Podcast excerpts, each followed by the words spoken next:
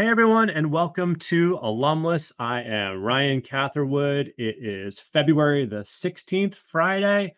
Got a great show for you. Apologies for the technical difficulties we had on the live stream. Sometimes things go right, sometimes things go wrong, but we're here. We're going to record a great episode with Sarah, and we're thankful that you've joined us. Uh, you're watching this after the facts. We're not live, so um, we will uh, try to respond to questions in the stream when we can complete the show and post it. So don't hesitate to ask those questions in the live stream. Uh, then when we post it on LinkedIn here after we complete the recording. Uh, I am joined by CMAC CEO Chris Marshall. Uh, Alumless is a CMAC production. And of course, please be sure to pick up the bonus section of uh, the alumless by subscribing to our podcast version, which you can find through your favorite podcast app. Of course, you'll hear the Friday Cheers section where we explore some other topics not specifically related to university advancement. All right. Well, before we get too far down the line, I want to make sure to introduce our fantastic sponsor, Protopia has created a transformational AI powered technology that matches questions from students or recent graduates with alumni all over the world that are perfectly positioned to answer them. Without asking alumni to be mentors and participate in programs spread out over months or sign up for a new app or platform, Protopia makes scaling introductions simple. Questions get submitted, and Protopia's AI does all the work. Protopia can even target stakeholders like young alumni or lapsed donors and provide them with a meaningful volunteer experience. And who isn't trying to scale volunteerism? So visit protopia.co forward slash alumless for more details and check out the technology that schools like Duke, Denison, Florida State, and the London School of Economics are using to make sure their alumni networks are available to everyone. All right. Well, hey, Chris, we had a little discombobulation, but we're back in the saddle. We're uh, 45 episodes into Alumless and we're rolling with the punches. Every once in a while they happen. And the good news is I feel like our community is rather forgiving about these things, you know? I think do, people do understand. Free podcast after all. Yeah. If we could be one out of 45 with a, a technical live glitch, we're doing okay, I think so. I totally agree. Right. I feel like that's a pretty good record so far. Yeah, and um, I agree. I'm surprised we haven't had more technology challenges beforehand, but um, hopeful reminder that they can still happen. Uh, but look, you know, we have it's been a really great month, February. It's been a busy month for for CMAC. You know, this month we kicked off three new assessment projects with different schools across the country, which has been awesome we're always trying to provide recommendations that are fitting for those institutions. And um, when you think about it, when I think about it too, you know, what are those factors that really kind of help provide the type of fit that make you know our recommendations come to life through different types of programs, initiatives, or, or different approaches to engagement? Yeah, um, and I, I, thought when we when we first recorded this, I answered it really well. So I'm going to try to do as well as the second time, right? this question. And here's my you answer. answer well.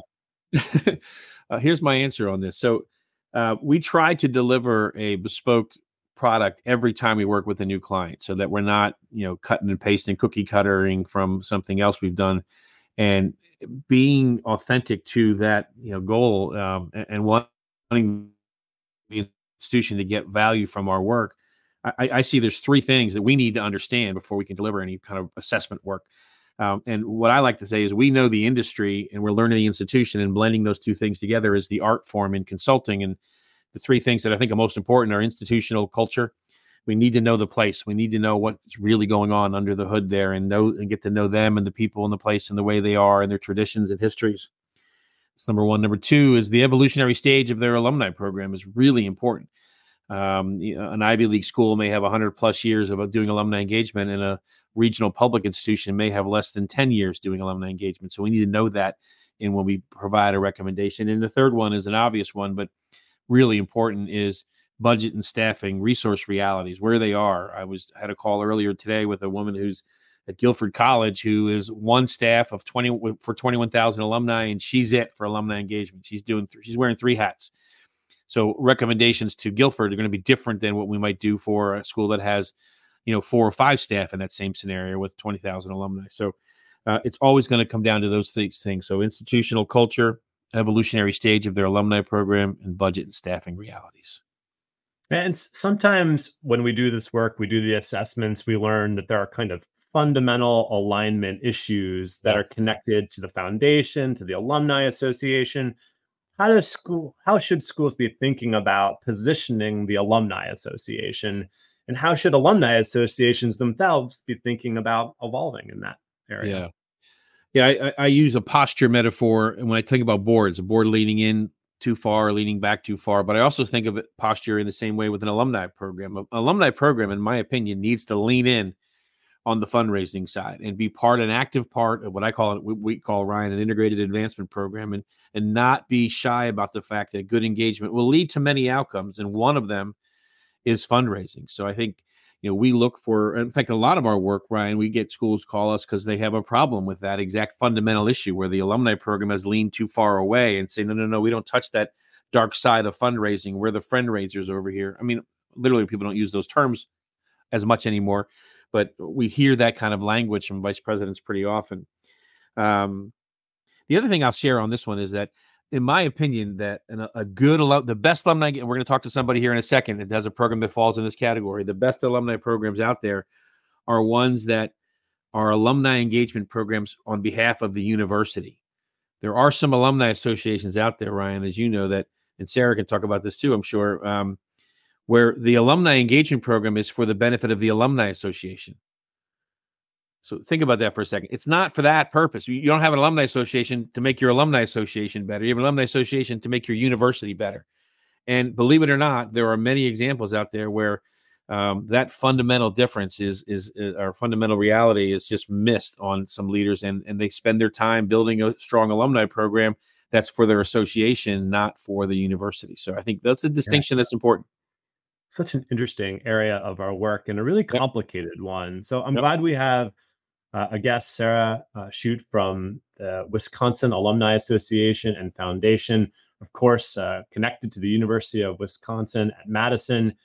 And she's going to help us shed some light on this complicated issue. So let's bring Sarah out to the front. Hey, Sarah, how are you? Hi, I'm great. Happy Friday to both of you. Yeah, good to see you. Thank you so much for being here. Well, it's such a pleasure to be here. I'm honored, and uh, apologies to the viewers for um, not being able to see this live, but hopefully we can capture the same energy and experience in this format. We'll make it work. Yeah, no, no doubt about it. So you have a couple of titles. Uh, I was looking at your LinkedIn profile. Your titles have changed a little bit, right? Your organization has changed quite a bit. That means I suspect your work has changed a little bit what's been going on at the University of Wisconsin over the last few years, such that your titles have changed and things are a bit different now?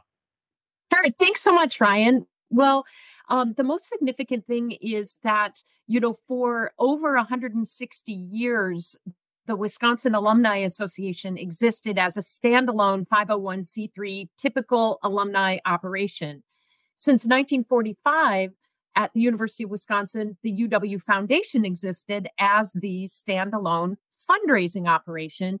And 10 years ago, this year in 2014, our two organizations merged and we remain outside of the university. So we are a standalone 501c3 combined integrated advancement operation. So, what has happened over the course of the last 10 years, and Chris, you were just referencing this um, in the last segment, we you were talking about, we become an integrated advancement organization. I have two titles because that represents sort of the two um, views of the work that I do internally, functionally for our organization on behalf of the university. I'm the chief alumni officer. But we recognize our constituents, 480,000 alumni, have recognized Wisconsin Alumni Association for over a century and a half as their connection to the university. So I retained and we consciously retained the executive director of WAA title to represent the brand to our external constituents, while internally, functionally, I'm the chief alumni officer. So um, that is sort of what happened, and that simple title situation actually reflects our evolution and our approach and what we've been working on in terms of how do we operate most efficiently and optimally to serve the university and our constituents and how are we representing ourselves as a place for our constituents to come in in whatever way they want to engage. Let me jump in with an unscripted question sarah. This one's an easy one though. I think off top of your head you'll know this. Um, other schools have done you're one of the earlier ones in this process and other schools have mm-hmm. followed this regard mm-hmm. the one i'm aware of is john valva at oregon state has a similar model to what you're describing mm-hmm. tick off a few others that you're aware of uh, you were just at the caae meeting where these where all you yes. guys got together so who else yes. is in the same boat as you in this integrated uh, single 501c3 model you know um when uh when we were going through this 10 years ago we used ohio state um right. uh eh, while they you know we all continue to evolve um we looked at ohio state a lot i know that iowa has made a transition iowa. to the center for advancement purdue purdue for life has made a transition those are a couple of peer institutions within yeah. the big 10 um I, you know, one of the points of variation are sometimes that integration is happening and it is within the university, and sometimes it's happening and it's separate from the university. And honestly, I have trouble keeping track of of which is which, but um, it is becoming. I feel like we were sort of in the first wave, and now there's another wave where it's becoming increasingly common, and where um, that integration is happening. Yeah, yeah. Thank you for that. What have been some of your growing pains, Sarah? Oh gosh. You know, you know, Ryan, um, as I reflect back on the last 10 years, it's a little bit hard to, dis- to distinguish growing pains related to the merger and growing pains related to just the vast amount of change in our industry and in society and the conditions we're facing right now. So I'll try to suss it out just a, a little bit. Um, you know, I think an early one, and Chris, you referenced this, was you know, we had 160 years history of being a separate entity where largely the work that we were doing was on was for not for the it was for the benefit of alumni, but the alumni association was the endpoint. And so we had to really transition our thinking and recognize and embrace and celebrate that that we can be an, an, entity in people's lives but our end goal is for the university. We're not the we're the means to an end. We're a means to engage with the university. We're not the end point of engagement. So that was one i wouldn't say growing pain but that was an aha and evolution. I think the other ones have to do with just traditional change management people feeling anxious um, we also 10 years ago we're getting a new crm and as a 10 year anniversary present to ourselves, we're getting a new CRM right now. so there's process, process growing pains. But um, you know, it is it's the other pieces of really understanding, embracing the idea that we are all doing advancement, whether you're a frontline fundraiser, whether you're in communications, whether you're doing annual giving, whether you're doing engagement programming or constituent management. We're all doing advancement. We're just doing it in slightly different degrees, slightly slightly different ways at different points on the engagement timeline for people. So, not so much a growing pain as an ongoing realization and the responsibility that comes from that and needing to know and understand what my colleagues are doing. I can't say development's not for me. I don't need to know about that. I have to say I need to learn as much as I can about that because that makes my work stronger. Yeah. So we, I just referenced that you were at so the, the CAAE. I said it too quick before. The Council for the Alumni Association Executives is an organization Correct. of 80 to 90 larger size public and private institutions where your position gets together and you have therapy for two days basically with each other and you teach each other you know sort of best practices yep. and it's a wonderful thing but let's just say you're at that conference and someone says to mm. you Sarah, we're headed down a similar path that you guys did 10 years ago. What advice do you give to your colleagues on these issues? Yeah. You know, I think one piece of advice is um, to eh, eh, to attend to the change man- management and invest in the time to to hear stakeholders. I don't mean send a survey out to all your alumni base and ask their opinion because one of our learnings was alumni don't care how we're organized. Right. Alumni yeah. feel their connection with the university. And they actually don't really want to know how we're organized. So we never told people that we merged. We just merged. Um, but internally and and and our and our high level volunteers their involvement and insights um, from that outside perspective were invaluable to us. So I would say the extent to which you can involve your governing boards and your advisory councils in the conversation. Take time to hear concerns from staff so you know um, so you know kind of what to run after first. I'm a huge believer in Maslow's hierarchy. So people are going to people are not going to grasp the existential beauty of a merger until they know, will I keep my job? Where am I going to sit? Can I wear jeans on Friday? Do we get the day after Thanksgiving off? It just, it's Maslow's hierarchy at work. So uh, don't overlook the fundamental basic human needs because people will get to the existential a lot faster. And then I think it's adopt a learning mindset. Um, it's it's accept the fact that can, things will continually change and seek the opportunity and embrace the opportunity to learn and grow within your sphere and make your sphere stronger rather than put walls up and say, no, no, no, no, no, no, no, I'm going to get tainted if I do this. Those would be my pieces of advice. Yeah, great, great advice. Yeah, I guess sort of a quick sort of follow up thought, um, Sarah. The the two title aspects, right? The executive director, Wisconsin alumni. It's given the fact that it feels like alumni don't care, right? How the how we're aligned. Do you still think that second sort of title, that reference to the alumni association, like that dual title thing, is is necessary? If you if you had to do it again, would you? Was that a recommendation? The dual title. Mm-hmm. Mm-hmm. You know, that's a fair question, Ryan, and thanks for pointing out that uh, what could seem to be a discrepancy there. Um, the reason is less about the the title in our organization and more about the recognizability of the brand.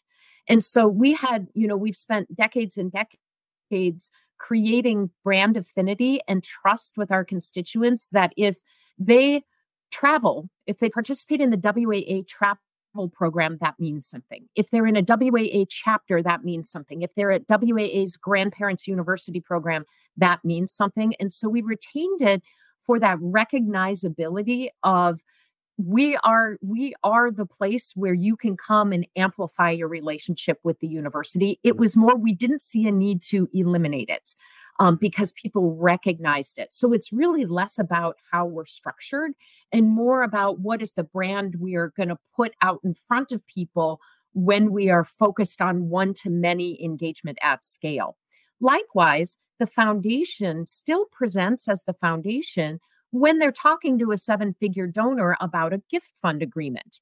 Our, we did some study about um, how people react to our two brands and listed characteristics, and each brand has unique characteristics that are a both and rather than an either or. So it's really more about how are we presenting our various areas of expertise and our various tones of, of our complexity to particular audiences, kind of like audience segmentation almost. Yeah. But I don't know if that makes sense. It doesn't really speak to the structure as much as it is to the really leveraging the brand. Yeah. And, and, you know, it goes back to what I was saying earlier about the first two elements when we do any work with a client institutional culture and mm-hmm. uh, evolutionary stage. You put those two yeah. things together, and the WAA makes sense to stay as a brand. Um, yeah. Some institutions, and maybe, I mean, it's not a one size fits all in this decision. There's going to be nuance based on those two factors, I think. Yeah. And I tell when I do employee orientation, I always tell my new colleagues, I'm the executive director of nothing. I'm the executive director of a brand, but you know, to our constituents, it it means something because right. people know what that is. Yeah. Hmm. Don't tell anybody. Don't tell my boss. Would you say there's any downside to the the the way that you all merged from two organizations into one? Um, I don't think there's any downs. Uh, uh, I will completely transparently. I don't think there is a downside. That said, I can only speak from the perspective of our situation at UW Madison. It was absolutely the best thing we could have done for our constituents and our university for our organization to merge.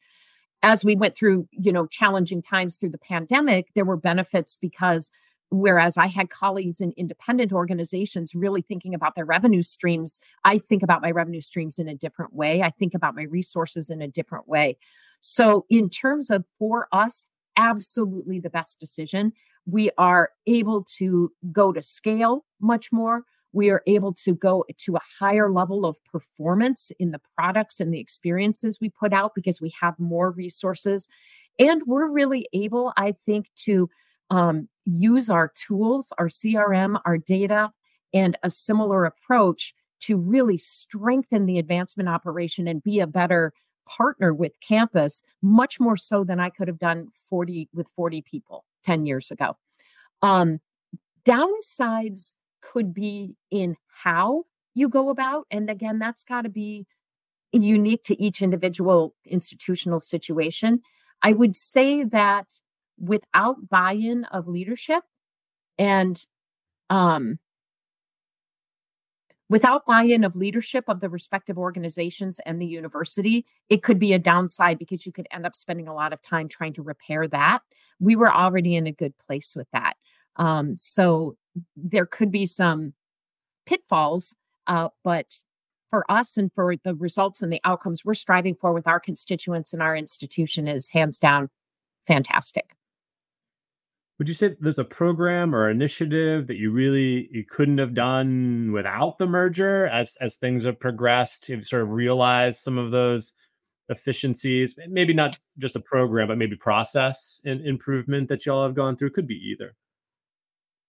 Yeah that's a really good question. I know that um that had we not merged we would not be where we're at in terms of ability to gather data, analyze data, use data, and use it in a comprehensive and strategic way in thinking about our audiences and the impact of our our products, whether they're communication or um, whether they're stewardship or whether they're engagement. So that that couldn't have happened. We wouldn't have had the capacity to use data and be as far along um, as I feel like we are. Um, you know, I think the other thing, and uh, over the course of the last 10 years, we've gone entirely through one campaign. And we're in the midst of celebrating our 175th anniversary. And I think about um, I think about what we've been able to create and produce as far as experiences for our constituents that we no way could we have done that unless we merged. We didn't have the resources, we didn't have the the um, concentration of creativity and and the kind of start to finish uh, uh, resource and process to execute on things like campaign launch events, campaign close events, um, 175th gala celebration, which our entire team did in house. Um, so I think about those as opportunities that would have been missed, as well as, uh, you know, continued uh, benefit to our constituents. You know, there's an op- there would have been an opportunity cost to them of sort of bifurcating their attention and not all of us being unified um, in in support of the university. You, you talk about the campaign launch events like it was just a natural thing, and there are some alumni leaders out there who see the alumni see the campaign launch as someone else's responsibility. They're not part of that because they're in the separate group. And you just talked about it so naturally, and it just makes complete sense to me. I love the way you speak about it. So that's great. Um, uh, uh, remind me, Sarah, how long have you been at the University of Wisconsin? I've been at UW in different roles since 1994. I started, I'm a student affairs person. I started in residence life right. um, and worked in the profession for about 10 years. And then I went over to the School of Ed in an outreach role. And then I started at the Alumni Association in 2001. Right. And and Paula was the leader then. Um, Paula was yep. Paula hired me. She was the she was the CEO and president of our organization. Yeah. So you started when you were nine, 30 years ago. Right? You're very kind. Yeah. I had a birthday this week. That was a that was an uncomfortable birthday. So I'm uh, I appreciate you saying that. I'm approaching that uncomfortable birthday too in a couple of years. Um, so so having been at the institution and knowing how the so you, you're in the association starting in 01 and 13 years later 2014 you you move to this merge. So there's a culture that exists then and then there's yeah. a culture now. How would you describe the changes in the culture between those two eras if you will? You know i think each of our cultures kind of came to the center a little bit.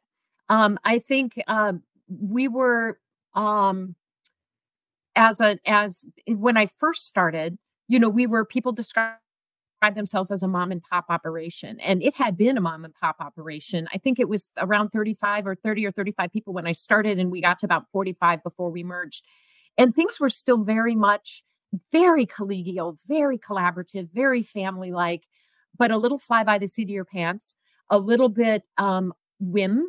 Uh, on, hey, that's a good idea. Let's do that. And I'm not criticizing that because I don't think we were alone. We were just sort of doing things that we thought our alumni would like. And we didn't have a lot of data or a lot of evidence of it, partly because the world it didn't exist so much then, but that was just the way we operated. The foundation at the time, I think, was much more conservative. You know, there were um, pretty strict dress codes under that leader. There were pretty strict um, approaches. And I think after we merged, that there were different, there was a leadership change too, but some of that loosened up. Um, and I think our colleagues are, are relieved and happy about that. But I think as we came together, we were able to bring a more one to many community perspective and then sure. learn and adopt the, more of the gravitas of when you're talking to a seven figure donor and what you need to think about, more of the discipline of how we measure our work. Um, and and really thinking through stewardship and that extending relationships with people. Ours was more of a let's do this thing. It's overdone. We did great. Boom, on to the next thing. Boom so the next, um, right. yeah. we kind of we relaxed them and they upped our game more. Yeah. So there's a loosening up and a buttoning up to meet in the middle, basically, right? yeah. Yeah. That's cool. It's great. What What are you most excited about, Sarah, as you think about the, the second half of the year here and the work that you all are doing? Yeah, thank you for asking that. We are right smack in the middle of our 175th anniversary, demi semi septcentennial. Um, we did wait a, a minute, wait a minute, cool wait a minute, wait a minute. Say that again. yeah, yeah. Say that. Demi semi sept centennial, which it, it, strangely, that is apparently the accepted term for a 175th, and technically it translates to half of half of 700. Why they chose to go at it that way, I don't know, but that's what it translates to. Correct, that's been fun for all of us to practice all year. The correct pronunciation. We did some really Sarah, just so you know. that that's why we call it the 175th. I we did some too. really great, really, really great stuff last year, including a state tour um, around to, to six or five key areas of the state. We're going to six more this year. So I'm really excited to wrap up that state tour, spread the message of university impact. Um, sort of internally, functionally, like many of my colleagues, I am trying to crack the nut and optimize our chapter network. And how do we harness the passion and the dedication of those volunteers in a way that points in the direction of where we need to go strategically and mitigate, mitigates and minimizes risk for both entities. So that's not as sexy, but that's a big thing right now. A whole, that's a whole other show about. right there on that topic alone. Oh, that we'll have to. I'll have to come back and tell you how it goes. Um, you know, the other thing I'm both excited about and working on is, you know, CASE CASE we've been working under the alumni engagement metrics for several years now um, and really excited about where the industry is going in terms of unification on that. We're really working on what's that next step and how do we, now that we know what we're measuring and what to track, now how are we measuring impact yep. and really leveraging our new CRM and and collectively working with our colleagues to think about what are our shared outcomes and how are we showing that we're getting to those outcomes beyond 100 people came to this great thing and had a good time. Yep. Like, how are we yep. showing deepening a relationship? How are we showing cultivation? How are we showing, um, you know, uh, uh, movement towards supporting um, where appropriate? Um, so, yeah, I'm excited about that. I have some team members, including myself, going through the same training that our development directors go through so that we can experience and be familiar with the language and the processes they use and match and marry our great strategy and point of view even more closely in ways that will that will contribute to the enterprise. So that's just a handful. No shortage of things to be excited hmm. about.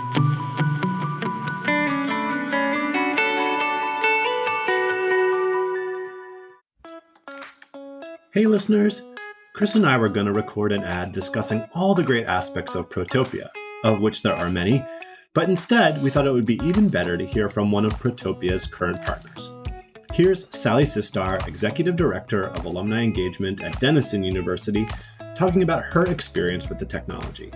If you like what you hear, be sure to go to protopia.co forward slash alumless and check it out. How do you see Protopia fitting into your plans? You mentioned a few ways that I might imagine it fitting in, but what do you think? It's a tremendous fit. Listen, I cannot tell you how excited I was when I took this job to know that they already had Protopia, right? It's a very, very smart decision. Um, because one, it just, you know, it with the AI technology enabled, like it takes us out of the equation, right? It is really a great tool for alumni and students to ask those questions and be connected to, you know, the the top experts, right, or the top individuals to answer those questions for them. Um, what I've been really excited to hear about here at Denison is, you know, if that question goes to five alumni, well, all five of our graduates are answering. And then it gets into, you know, like um, a train of communications between them and the individual asking the question. So it's really facilitating community for us in a way that we couldn't do that ourselves. If we were at the helm of trying to you know facilitate someone's question going to those individuals right? It's just it's automatic and that's the beauty of it. Um, the other thing i would say to you is that it is also it's bringing people into um, it's engaging alumni that may not have engaged with us in any other way, right? But they really are appreciative that you know they get an opportunity to to help another alumni um, member or help a student. Um, so I just, I mean, I can't say enough great things about what a difference maker that has been for us on the engagement level.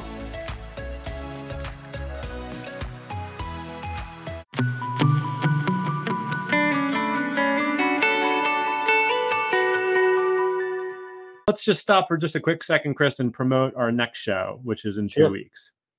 Yeah, we have uh, someone I've worked with um, for a while and uh, wonderful guest, Cheryl Harrelson, currently at UC San Diego. But do you know what's next for her chapter? Right? yeah, she's on May 1, she'll start as the vice president for advancement, leaving an AVP for an alumni engagement role to become a vice president for advancement again which she was at New Mexico State. She went to UC San Diego in an AVP alumni and career services role. And she's moving back to a VP for advancement role at Georgia State University starting on May 1. But she uh, graciously agreed to stay on our show as a UCSD guest and talk about lots of things. And she's awesome. She's fun, super smart, and has great perspective. And we'll have a great show with Cheryl as well. Yeah, that'll be great. Well, um, normally we kick off the the second half, Sarah, with just for people who aren't all that familiar with the University of Wisconsin Madison, you know, that's to, no one. No one is not familiar with UW. I know everyone's heard of it, but I know lots of people have never been there. People know you're the Badgers and know about Madison, but what's the what's it like there on campus? What's the vibe? Oh my gosh. I well, I mean everybody thinks their campus is the most beautiful, but I I have to say we're we're so fortunate, you know, uh, UW Madison sits in a medium sized city, our state capital in south central Wisconsin. And our, our university sits on 936 acres that butt up against Lake Mendota. So you can see, if you can see the picture behind me, um, that's my, the, the west side entrance of our alumni center. And, and whoops, I'm pointing the wrong way. That's a lake.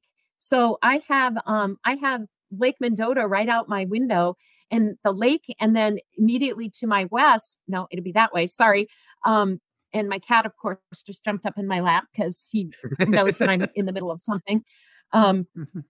is our memorial union and our memorial union terrace so we pride ourselves as a university on a really strong sense of place physical beauty we also um really uh recognize and try to honor and try to keep in the front of our mind that you know the university has been here for 175 years but this area of wisconsin uh, has been occupied for more than 12,000 years by native people and so the we have four lakes in the madison area and the ho-chunk word is Dejope. And so really recognizing and bringing that history in is something that um, something that's present in our university.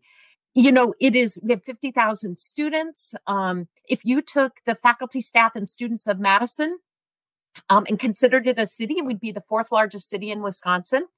Um, and it is it is full of energy. It is full of of energy, uh, irreverence in a spirited, intelligent way, active, um, vocal, but very dedicated, very smart, and and humble people. So physical beauty, fun and funny and smart and humble people. A lot of good places to eat. Great weather in the summer. Great weather in the winter. Honestly, um, that photo was taken in June, wasn't it? Sarah? no, actually, this photo was taken last year. We are having such a warm winter. All the snow is melted, and actually, the lake is breaking up today, which is kind of sad environmentally. It's a little scary um, for us, but and big winter festivals happening couldn't happen. But this is typically what it looks like yep. in the winter only. We're, I'm it's here beautiful in the 10 inches of snow on the ground and a storm coming in tonight. So we're getting it over yeah, here in PA. You're more wintry than we are right now. But yeah, it's a Madison's a great city, and UW is just a, a beating heart of that. Yeah, no, no pickup hockey out your window at this moment, but uh, on a good year, right? Not at this moment, but I can look up. I can look up the lakeshore um, any in a regular winter, and the fraternities are right up that street. And literally, in a typical winter, there's at least eight different ice rinks. So it's like I go home from work and I look, and it's like the kids are outside playing ice hockey after school. There's just like hockey, hockey, cool. hockey, hockey, all the way up the lake. That is really cool. Uh, Chris, you've been to campus, right? You've been to oh yeah, yeah, Madison. I've never been. What's what have been your impressions? It's uh, breathtakingly beautiful. Um, uh, everything Sarah said, but let me throw a couple other um, physical things, and we'll talk about the people a little bit too. But but uh, a beautiful alumni center located on the lake, and it's the only place where I've been where there's an alumni dock. Because in the yes. summer, they, you have an alumni boat as well, Sarah. yep, we have a pontoon. We have a pontoon boat that was donated, and we use that as a way for for staff teams to go out. We do a member every Friday in the summer. We have members, WAA members, take boat rides. It's a stewardship for for donors. It's sometimes used for student athlete recruitment. Oh yeah, it's awesome. And when I was there, um, it was about eight eight to ten years ago was the window I was working with you guys, and um, one of the things you guys were building at the time was was alumni plaza. Is that the what you call it? Yeah, alumni park. Mm-hmm. park. Alumni park. Yep.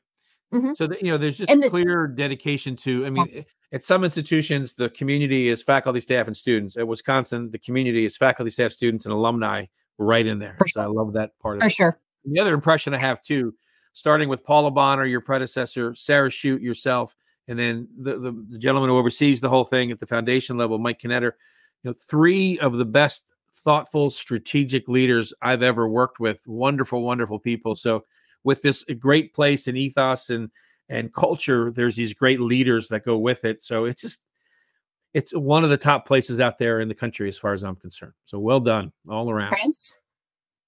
That's, like that's very kind. So you guys CASE has the last uh, well, some days, some whenever Chris comes to visit, we do. Um, we have a in CASE the last two summers and they're coming for a third is holding their summer institutes right. on our campus right. so that and that has been so wonderful um that they're you know several hundred people who've never been and we're spreading the experience yep. so and madison is a fun town too to, to just be in the town nearby i had my fill of cheese curds while i was there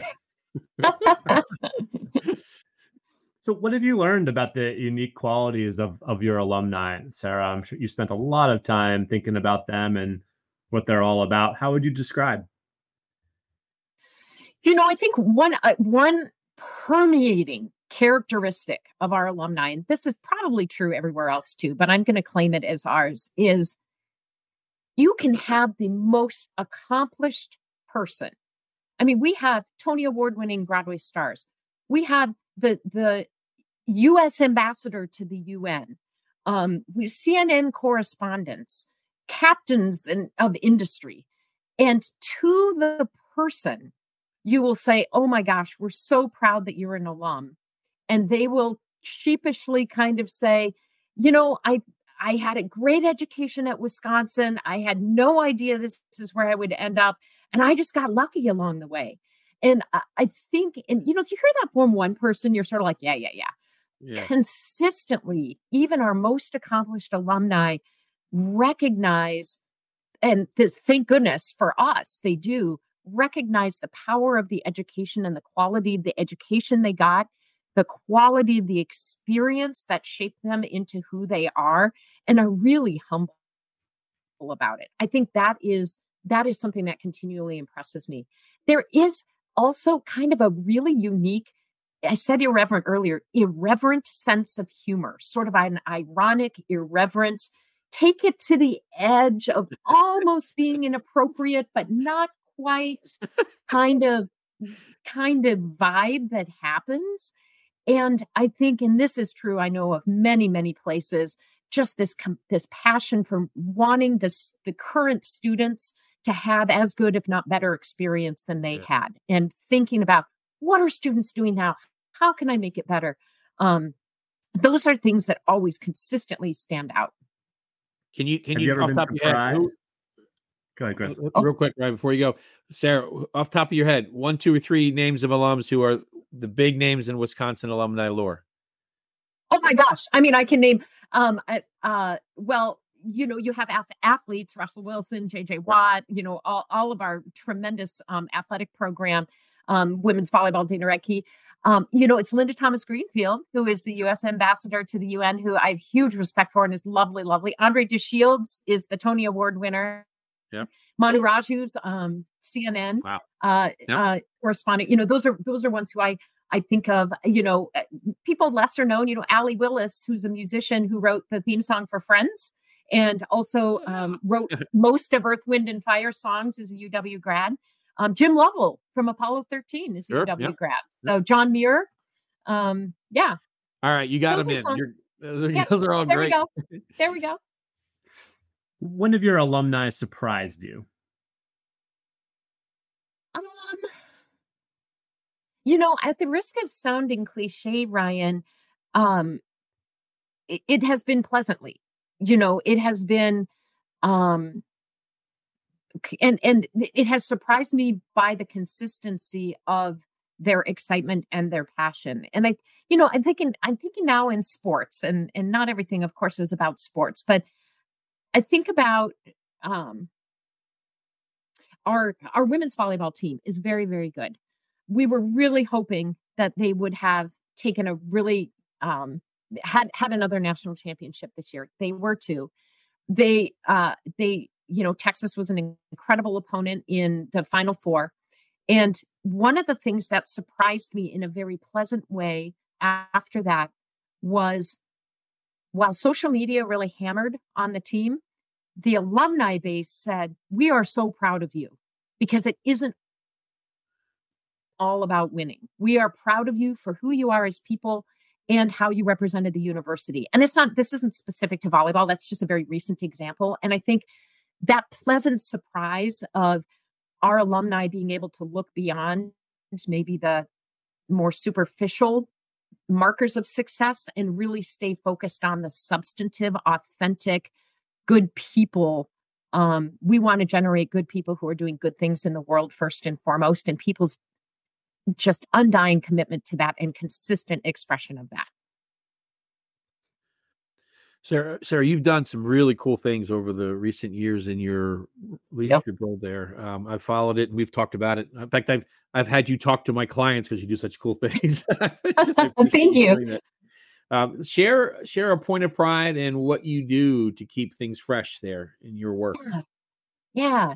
You mean besides watching this podcast? Right, exactly. Like, oh, okay. Okay. um um you know, I'm really proud of how closely we collaborate with our colleagues in marketing.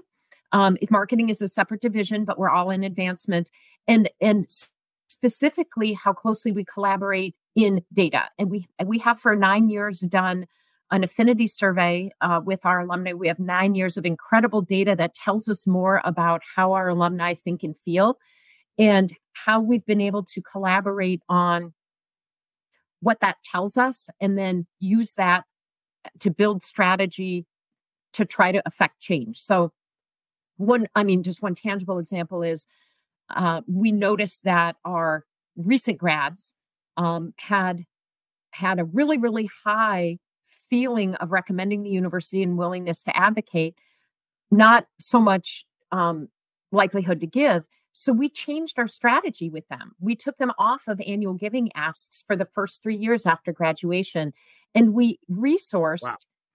engagement activity. And over the course of the last three years, we have seen their affinity scores, their feeling of connected, their feeling of informed go up when we're seeing all other age cohorts go down. So our ability, and I'm not, it's not braggy, it's really a oh, collective kind of we're going to use data we're going to look at data we're going to make choices where we want to move the needle we're going to thoughtfully apply strategies and then we're going to see if it worked or not really really proud of that process and how we manifest that over a variety of different um, age cohorts and and audiences yeah I, don't think it's bragging at all i think it's just really smart use of data and and let's go back to us for a second and just say and rewind and, and, and say you just out loud said we don't you, I'm I'm going to paraphrase, but basically, you're not soliciting your young alums for the first three years out. Sarah, do you know any other? We do decision. I don't. We do. I should say we do solicit them for the days of giving. Day of giving. That's that, usually where you hear. Yeah. We yeah. approach as an engagement first sure. and foremost. So we want their participation and we solicit their participation in social and stories and a gift if they want but in terms of the mailers, we we don't. We don't centrally from the Alumni Association on behalf of the university solicit them for annual giving for the first three years. Yeah, the day, the day or for membership. Yeah, that's great.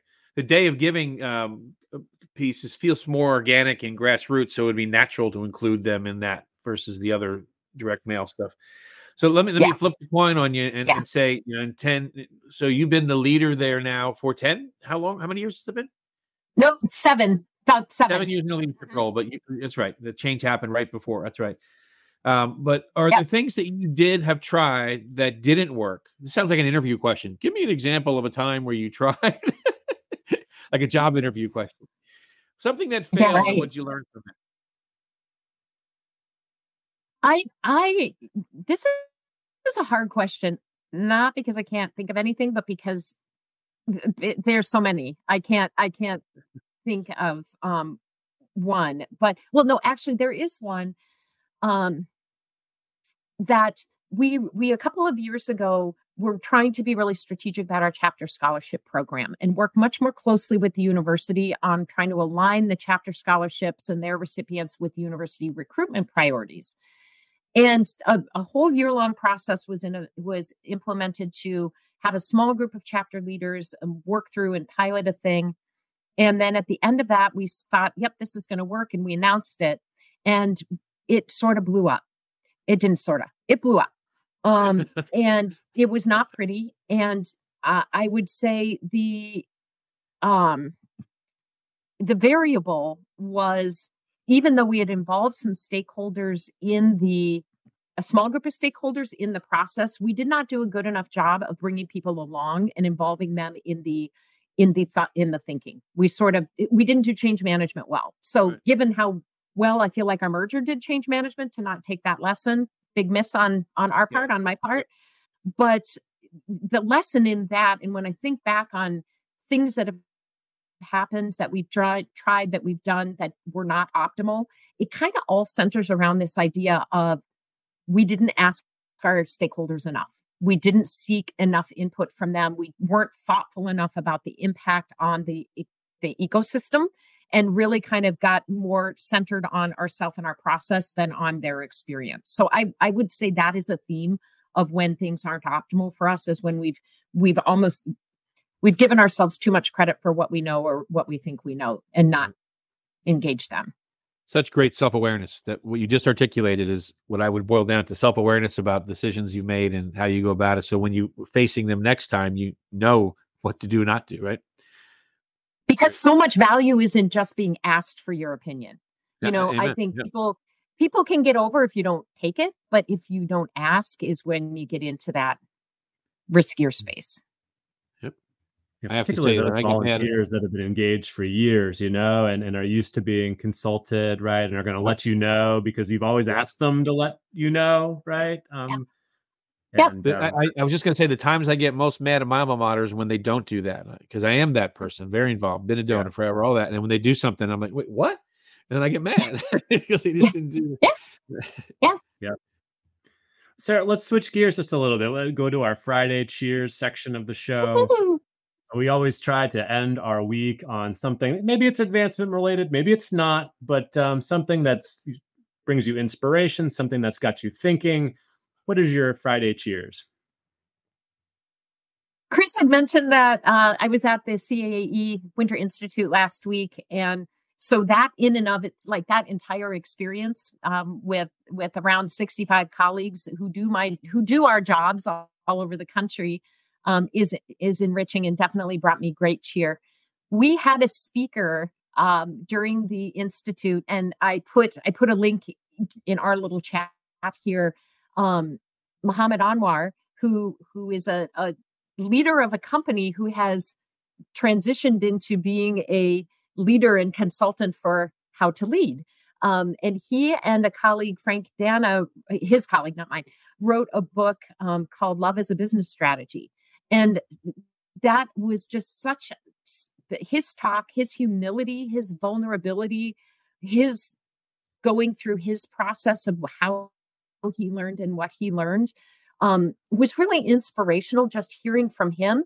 But the content of his book and what he presented was such a good reminder that, you know, we've got all this stuff coming at us all the time, you know, questions about higher ed and questions, you know, with state legislatures for those of us in public institutions and, you know, some worries about declining enrollment and people feel a sense of belonging and all that coming at us. And this was such a great reminder that really it comes down to this Maslow's hierarchy fundamental importance of a human need for connection and relationship and to feel heard and to feel valued and for people to just be real with each other. And time and time and time again that's when you're stuck that's the solution. That's the best solution. So that's maybe that's maybe a little i don't know too awesome. heady Yeah. for a friday It was cheers. awesome. you want to read that book? Right. And actually, it's- maybe we should suggest it to our friends at Washburn McGoldrick, maybe for the client conference. They're looking Yeah, for some Yeah, yeah. good good ideas. Oh, We'll make sure he was link- terrific. He was Yeah. yeah. So I mean that was that was a great that was a great thing. I if I can cheat and add another one completely unrelated. Recently I came across the best cookie recipe that has like it's chocolate chip with espresso powder and Bailey's in it and I took it to like a little gathering you they are to die for. So you know if you need something on the opposite end of completely shallow and self-indulgent, I'm happy to send you the recipe. That's definitely a cheer.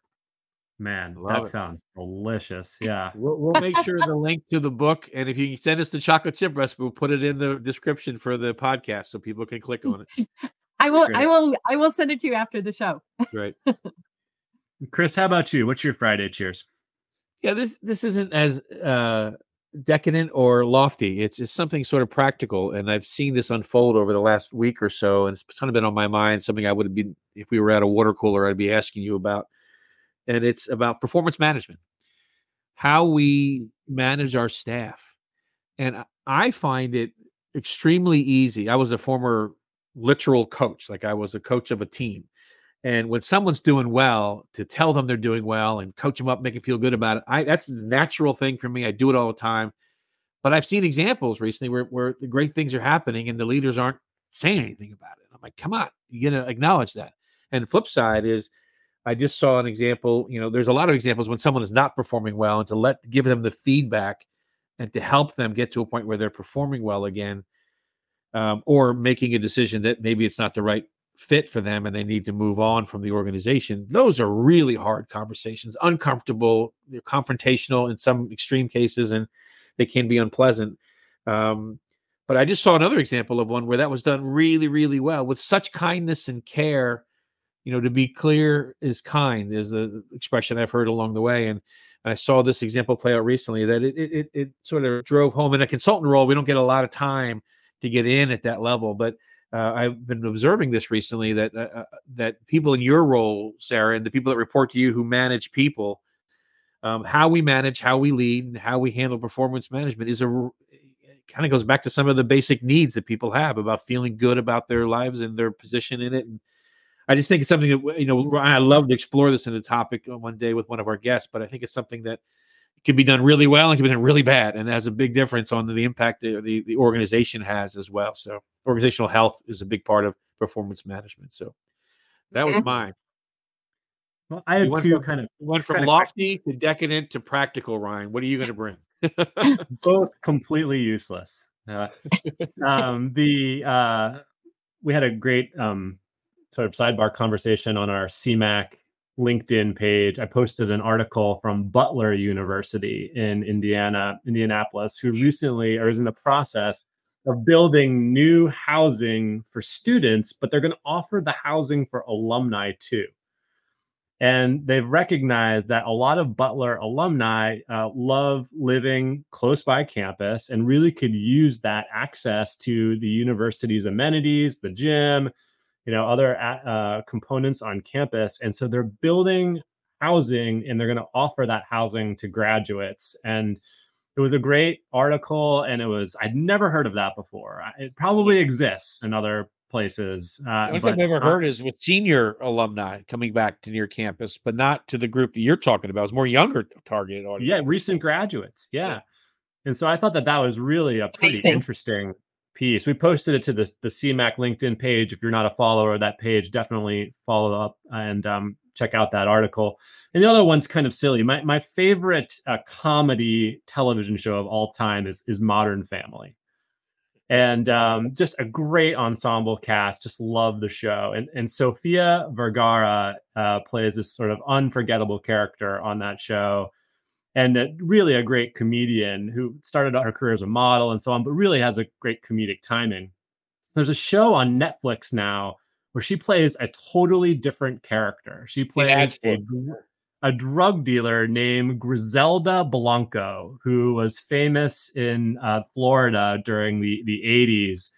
And I just thought she did such a tremendous job, like transforming from the character we saw on Modern Family to this ruthless drug dealer. And um, you know, there's a true story, right? And of course, em- embellished. But she was a producer on the show, so she, she, had her eye on that character, I think, for many years. And I thought she did a tremendous job. It's a mini series. I think it's like seven or eight episodes. If you haven't checked it out, uh, it was well worth your binge uh, time for some Netflix. All right. Well, thank you for everyone who's listening for picking up the podcast. Sarah, great to have the chance yeah, to chat with you this week. So much fun, as always. Wonderful insights. Thank you. Thank you so much. Yeah. We'll it was great being here. I really appreciate it. Yeah. Thank you. We'll be back with Cheryl uh, Harrelson in uh, two weeks' time. And uh, for Chris and for Sarah, I'm Ryan signing off for this week. Thanks so much. Take care until next time. Bye. I'm Wisconsin. I got my pennant up for you.